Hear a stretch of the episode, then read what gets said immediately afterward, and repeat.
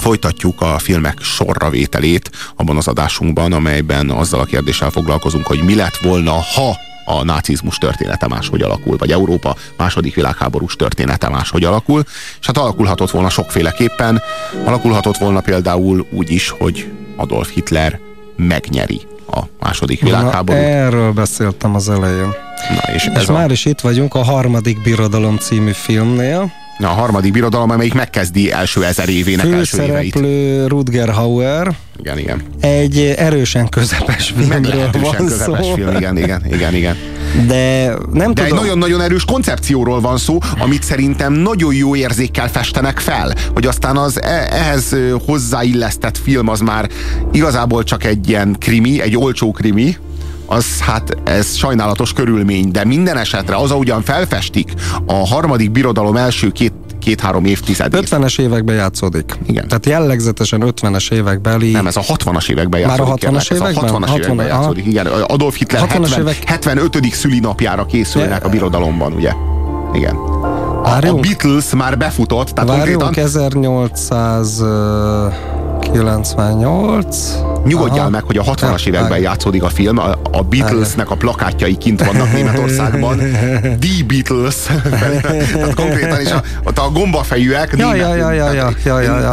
Hogy mondjam, felfesti azt a konszolidált harmadik birodalmat, amely akkor várt volna Európára, és hangsúlyozom, Európára, tehát itt egy Európára kiterjedő birodalomról beszélünk, nem Németország határai. Tehát ezt a birodalmat valóban a tenger határolja mindenfelől. A nagy európai német birodalmat festi fel, amely akkor várt volna Európára, hogyha Hitler megnyeri, valóban megnyeri a második világháborút. Húsz év telt el, hogy a második világháború véget ért a normandiai partra szállás kudarcával. A dicsőséges Hitler győzelmet hirdetett Európa és a brit birodalom felett. Az Egyesült Államok kivonta magát a konfliktusból, hallgatva azokra, akik Charles Lindberghhez hasonlóan ellenezték a háborút Németországgal. Keleten már csak a szovjetek folytatták a küzdelmet, elkeseredett gerilla harcot vívva. Az amerikaiak erőfeszítései Pearl Harbor megtorlására korlátozottak. 1945 nyarán győzelmet arattak Japán felett. Eisenhower tábornok időközben visszatért Amerikába és nyugdíjba vonult. 1947-ben Edward király és Wallis királyné elfoglalta a brit trónt. Winston Churchill, aki éppen hogy túlélte a normandiai partra szállást, 1953 májusában kanadai számüzetésben halt meg. A háború utáni években a régi Európa egyre több országa vált Németország hatalmas náci birodalmának részévé. A Führer építésze Albert Speer emlékművet épített az ezer éves birodalom tiszteletére. Németország fővárosa, Berlin, náci idegenforgalmi nevezetesség lett. Az SS békebeli rendőrségi hatalommá alakult, járőrei rendet tartottak és felügyeltek az utcákon. Nagyon, Na nagyon ezt egyébként, ezt egyébként már akkor nem értettem, amikor láttam, hogy miért pont az SS-ből lett a rendőrség, miért nem a gestapóból. Itt miért a gestapo az a központi szerv, a ami élet az államvédelmi hivatal. Hivatal, de, de hogy az SS ugye az ugye kiválasztottaknak volt, a, az, ez egy ilyen szektaszerű, szektaszerű valami, és miért züllik az a rendőrségé, Hát mert hoztak egy ilyen döntést. Úgy tűnik, hogy a, hát azért a Hát az pont a nácizmus lénye, tehát nekem például ez nem tetszett, ez pont a nácizmusnak, a, a náci ideológiának a lényegét sérti ez, hogy az ezt, ezt lefokozzák rendőrséggel. Ö, jó, hát ez egy apró mellékes, ami, ami, nem, nem, nem ez a fő baj a ami, filmmel. Ami, ami, ami, szép, ami, ami szép ebben a filmben, az az, hogy, hogy egy alternatív történelmet vet fel, amiben minden másképp alakul Churchill kanadai számüzetésben hal meg, miután partra szállnak a németek Nagy-Britanniában, és ott egy brit bábállamot működtetnek, gyakorlatilag egy másik visi Franciaország mm-hmm. szerűséget működtetnek, miközben Hitler egyedül uralja egész Európát, ahol egy ilyen birodalmi ízű kapitalizmus alakul ki, ami ilyen rohadt érdekes. Mutatják a hirdetéseket, mutatják, ilyen óriás plakátok vannak, amin félig meddig olyan, mintha egy ilyen birodalmi plakát lenne a német anyával, de közben meg valamilyen terméket hirdet éppen. Tehát mit használ a német anya, mivel mos, mit ad a kisgermán gyerekeknek, és akkor ott van hozzá a termék, de olyan, olyan birodalmi, olyan náci az egész, tehát ilyen náci kapitalizmus, rohadt érdekes. Tehát, Egyébként ilyen plakátokat láthattunk mi a szocializmusban is, vagy az államszocializmusban. Jó, de ott nem te a, a, a borsók ugráltak ki a konzervből, vagy nem tudom mi volt, meg nem te, a hamburger hús az rámászott a sütőplatnira. Tehát 50-es, 50-es évek. Ezért egyébként valószínűleg ez is tévesztettem itt 50-es éveket, mert nagyon 50-es évekbeli hangulatok jönnek elő, nem csak a plakátoknál, hanem amikor például az a, a, a, a fiatal nő, a idegen vezető ott a buszba, a igen, turistákat, igen. ahogy vezeti, a mécsen, ugye? Igen. Tehát ez, de rettentesen 50-es évekbeli stílust hoz, no, persze 20 évvel a normandiai partaszállás után, tehát 64-ben játszódik a film. Itt egy konszolidációnak vagyunk a szemtanúi, és ez törvényszerű úgy gondolom, ha Hitler Hitler megnyerte volna a háborút, menthetetlen lett volna a konszolidáció, ahogyan Stalin megnyerte a háborút, és menthetetlenül 10-15 éven belül jött a konszolidáció. Nem lehet fenntartani egy ilyen terrorrezsimet hosszú távon. Nem lehet működtetni. Tehát a terrorra nem lehet berendezkedni évtizedes viszonylatban. Tényleg nem, csak háborúval. Csak háborúval. Tehát ahhoz háborút kell indítani. Erről szól az 1984. Háború nélkül megindul a konszolidáció, elkezd széthullani a terrorrezsim. Ezért kell a háborúnak a folyamatos látszatát fenntartani. Az 1984 ezt George Orwell tökéletesen látta. Na most itt mi történik? Ö, Hitlernek nem nagyon maradtak ellenségei. Még a keleti front az áll, de a ruszkik azok már visszaszorultak az Ural mögé. Igazából gyakorlatilag Európában nincsen releváns ellensége Hitlernek, és a, azok az utóvét harcok, amik a keleti fronton zajlanak, azok igazából nem veszélyeztetik a birodalmat. A hátországban elkezd fellazulni a rendszer, és a szemünk láttára ebben a filmben, a harmadik birodalom című filmben Adolf Hitlerből egy ilyen Kádár János bácsi lesz. Konkrétan, tehát végignézzük azt, egy ilyen, egy ilyen a népbölcs vezére, de aki már nem a Führer, akit követünk a halálba, hanem az a köszönjük szépen Adolf Hitler bácsi, hadd énekeljünk neked egy dalt, a legifjabbak. Tehát ugye ez egy egészen másfajta Hitler, egy, ami nem akarunk hinni abban, hogy a Hitlerből ez lehetett volna, holott hát menthetetlenül ez lett volna, mert mindenből ez lesz.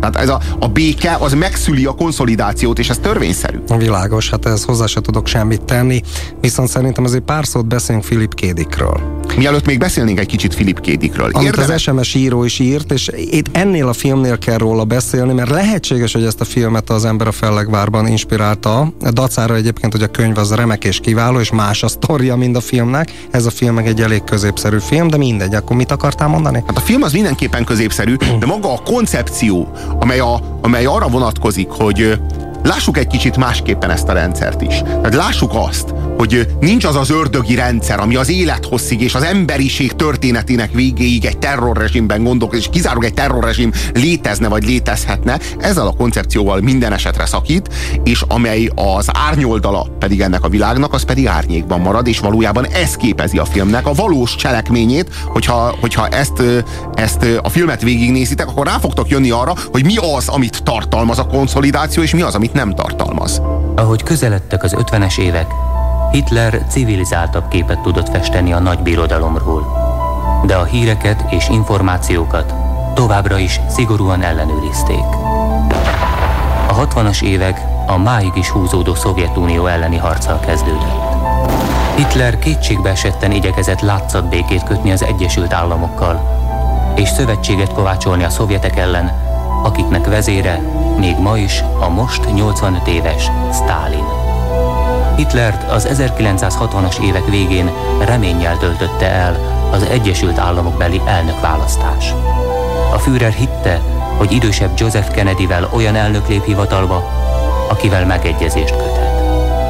Most, 1964-ben, 20 év óta először a német határok megnyíltak az amerikaiak előtt.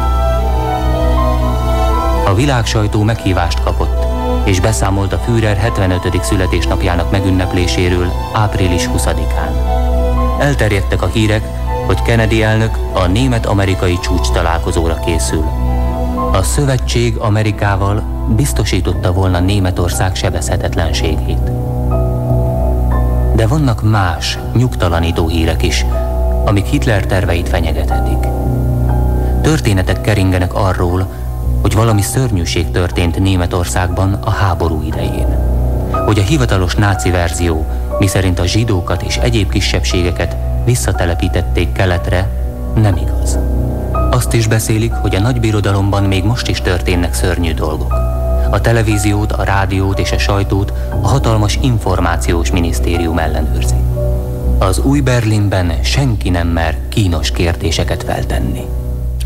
Ez a Kennedy elnök, akiről itt szó van, ez Joseph Kennedy, ez az idős Kennedy, az apa Kennedy, akinek volt egy álma, hogy a gyerekéből amerikai elnök lesz, Joseph, John Fitzgerald Kennedyből, a fiából, aztán elnök is lett, aztán Robert Kennedy lett volna a következő, egymás után lőtték le a Kennedyeket, a Kennedy fiúkat, aztán a harmadik Kennedy fiú már úgy döntött, hogy ő inkább nem akar elnök lenni. Na most itt a fiktív történetben, hogyha Adolf Hitler nyeri meg a második világháborút, akkor az öreg Kennedy nem a fiaiból akar elnököt csinálni, hanem, hanem ő maga lesz az elnök. Lesz az a... és, és itt e szerint a történet szerint az idős Kennedy, Joseph Kennedy Kennedy lesz az elnök, ez a Kennedy elnök, ez, ez sosem lett elnök a valóságban. 0629 986 986 az SMS számunk. Puzsér Robertet és Farkas Attila Mártont halljátok a mikrofonok mögött a 986-os frekvencián. Írjatok nekünk, szóljatok hozzá azokhoz a filmekhez, amelyekről beszélünk, akár a braziliai fiúkhoz, akár a Max című filmhez, akár a harmadik birodalom című filmhez. Érdekelne a véleményetek, mindaz a benyomásotok, amely a filmeknek az ismeretében, ha esetleg láttátok, vagy a filmekkel kapcsolatban, ha esetleg megkívánjátok nézni, vagy érdeklődést mutattok ez iránt, bármilyen felvetésetek az elhangozhat, és el is fog hangzani, hogyha megírjátok és mi beolvassuk, írjátok a 0620 998 986-os SMS számunkra. Na, Ö, és ezzel el is jutunk az Ember a Fellegvárban című kultregényig, ami egyébként Philip Kédiknek az amúgy is különleges és különös és nagyon-nagyon furcsa víziói között is egy kiemelkedő és egy nagyon érdekes alkotás. Ugye ez arról szól, hogy a németek és a japánok nyerik meg a második világháborút, és úgy osszák fel a világot, hogy Dél-Amerika, illetve Latin-Amerika egésze, és Észak-Amerikának egy jó része japán uralom alá esik, tehát az Egyesült Államoknál a nyugati part az japán uralom alatt van, a keleti part az német uralom alatt van, és közép-nyugat az egy ilyen függetlennek látszó bábállam. És egy nagyon sajátos világba csöppenünk, ahol, ahol egy régiség hamisító álműkereskedőnek a bizniszek körül forog az egész. Na mindegy, fölösleges elmondani a sztorit, tehát itt, itt az, az a háttér az érdekes, és akkor ebbe a közép, ezen a középnyugati vidéken él egy ilyen író, ő az ember a Fellegvárban, egy ilyen eléggé elszeparálva a világba, aki ír ott abban a világban egy alternatív történelmi regényt. Ami arról szól, ami hogy... arról szól hogy, a, hogy a szövetségesek nyerték meg a háborút Hitler ellen, és akkor őt kell ott kinyírni. És megírja azt a történetet, és megírja azt a történetet, amiben élünk, de nem úgy. De nem, és ez az érdekes, és itt van a Philip Kédiknek a hihetetlen finomsága. Nem azt írja meg, hogy a Szovjetunió és az Egyesült Államok aztán felosztották a világot és hidegháború még, hanem ott Nagy-Britanniának nagyobb szerepe van. Másképp szóval írja meg, mert... más, hát, nem, ha, másként. Ha, most képzeljük el, van. ha Hitler megnyerte volna a második világháborút, utána egy ember, hogy tudta volna kitalálni azt, hogy mi történik így, hogy nem nyerte meg. Hát nem, hát ő megpróbálta volna kitalálni, feltételezni azt, hogy hogy történt volna. Nyilván valami hasonló, de nem, nyilván nem pontosan ugyanazt írta volna meg, hiszen azt honnan is tudta volna. Tehát És egy csodálatos brilliáns. könyv, minden egyes fejezet elején van egy I Ching, egy I Ching hexagram, és állítom, nem tudom ezt biztosan, én olvastam ilyen Philip Kédik életrajzokat, erről nem tudok, de bőven el, ismervén a, a, a Philip Kédiknek a sajátos érdekes gondolkodásmódját és személyiségét, bőven el tudom képzelni, hogy úgy írta meg a könyvnek a fejezeteit, hogy mindig kidobott egy écsinget.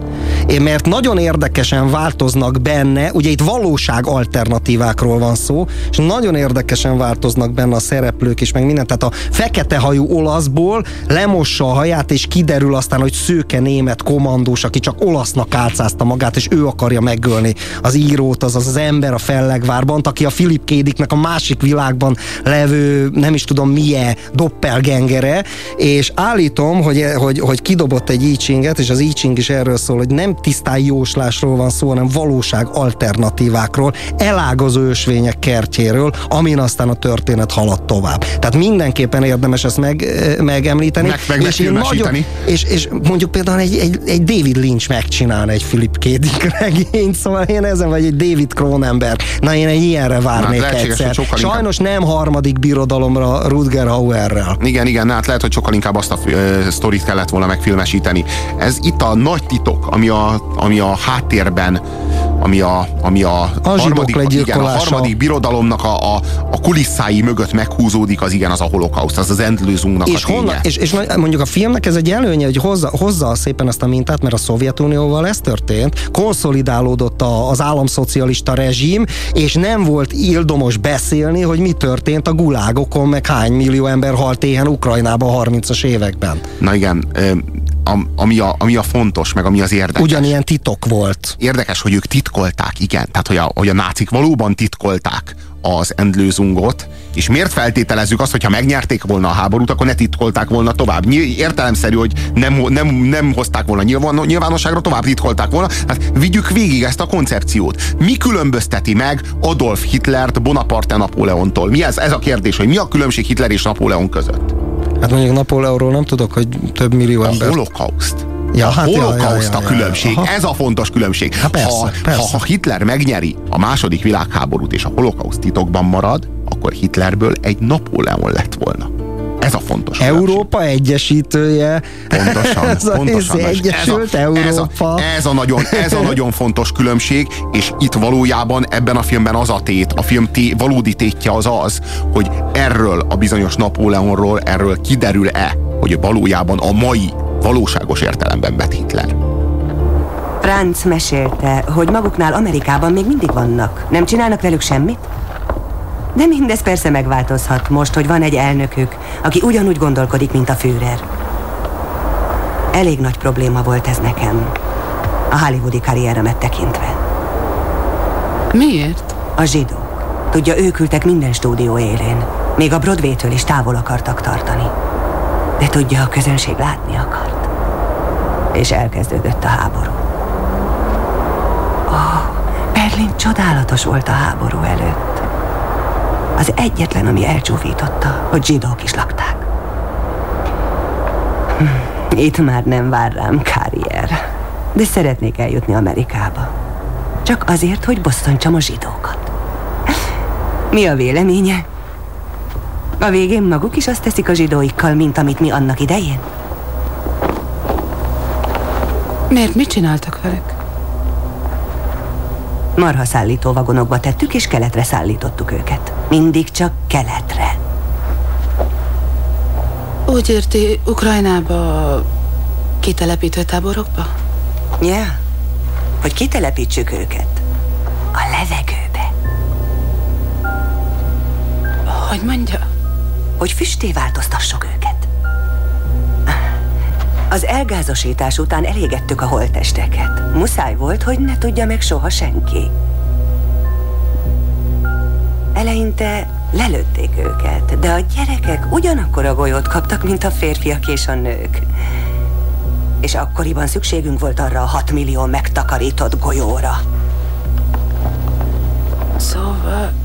6 vagy 7 millió zsidó. Aztán kellett a cigányoknak, meg a bolondoknak, nyomorékoknak szánt golyó is. Vagyis minden zsidót megöltek. Nem volt visszatelepítés. Ó, kedvesem. Alig ha hiszem, hogy a háború után maradt volna belőlük egy tucat, akit visszatelepíthettünk volna. Kérdezi a kedves SMS író, hogy mi, a Hitler film címe, amiről az elmúlt óra végén beszéltünk. Ez a Max című film, amit ki kell, hogy kölcsönözzetek, vagy le kell, hogy töltsetek, mindenképpen meg kell, hogy nézzetek. A Max című film Noah Taylorral és John Cusackkel a főbb szerepekben. A, most éppen a harmadik birodalom című filmről beszélünk, ami a holokauszt kiszivárgásáról szól egy fiktív náci történelemben, amelyben a Führer a 75. születésnapján válik a világ szemelátára Napóleonból a mai értelemben vett Hitlerré és hát omlik le az a látszat, ami a rezsimet, az, hogy mondjam, a rezsim embertelenségét elfette. A, kaptunk még egy SMS-t, azt írja a kedves SMS író, Stalinról, Castroról, a kommunizmusról, Fekete Afrikáról, örmény népírtásról, stb. Miért nincs ennyi film? Mert nem az órunk előtt történt. Hát ilyen ez az európai értelmiség, hogy az, a saját dolgaival azzal szeret foglalkozni, meg ami a szeme láttára történik, azzal szeret foglalkozni. Ez itt történt a civilizáció mi általunk feltételezett fellegvárában, a nyugati civilizációnak a berkeiben, és hát ez mutatja meg azt, hogy a civilizáció mennyire nem ad semmiféle védettséget az embernek a barbár ösztönei elől, de én azért azt javaslom neked, hogy tekints meg a Hotel Ruanda című filmet. Ez egy kiváló film, és valóban a hutuknak, meg a tusziknak a vérengzéséről. Népírtás. Vannak azért genocidium filmek. De mondjuk az örményekről tényleg nincs. Az örmény holokauszról valóban Hát, hát van a Muszadag 40 napja című regény, ugye egy zsidóíró regény egyébként, de azon kívül nincs. Nincs, még el se ismerik a mai napig sem, pedig hát az legalább ekkora népírtás volt. Hát szerintem a harmadik Birodalom című film, amiről beszéltünk, az egy, hát egy hatos, mivel egy nagyon közepes filmről beszélünk, de mindenképpen egy hallatlanul érdekes koncepcióról. A koncepció miatt én is hatost adok.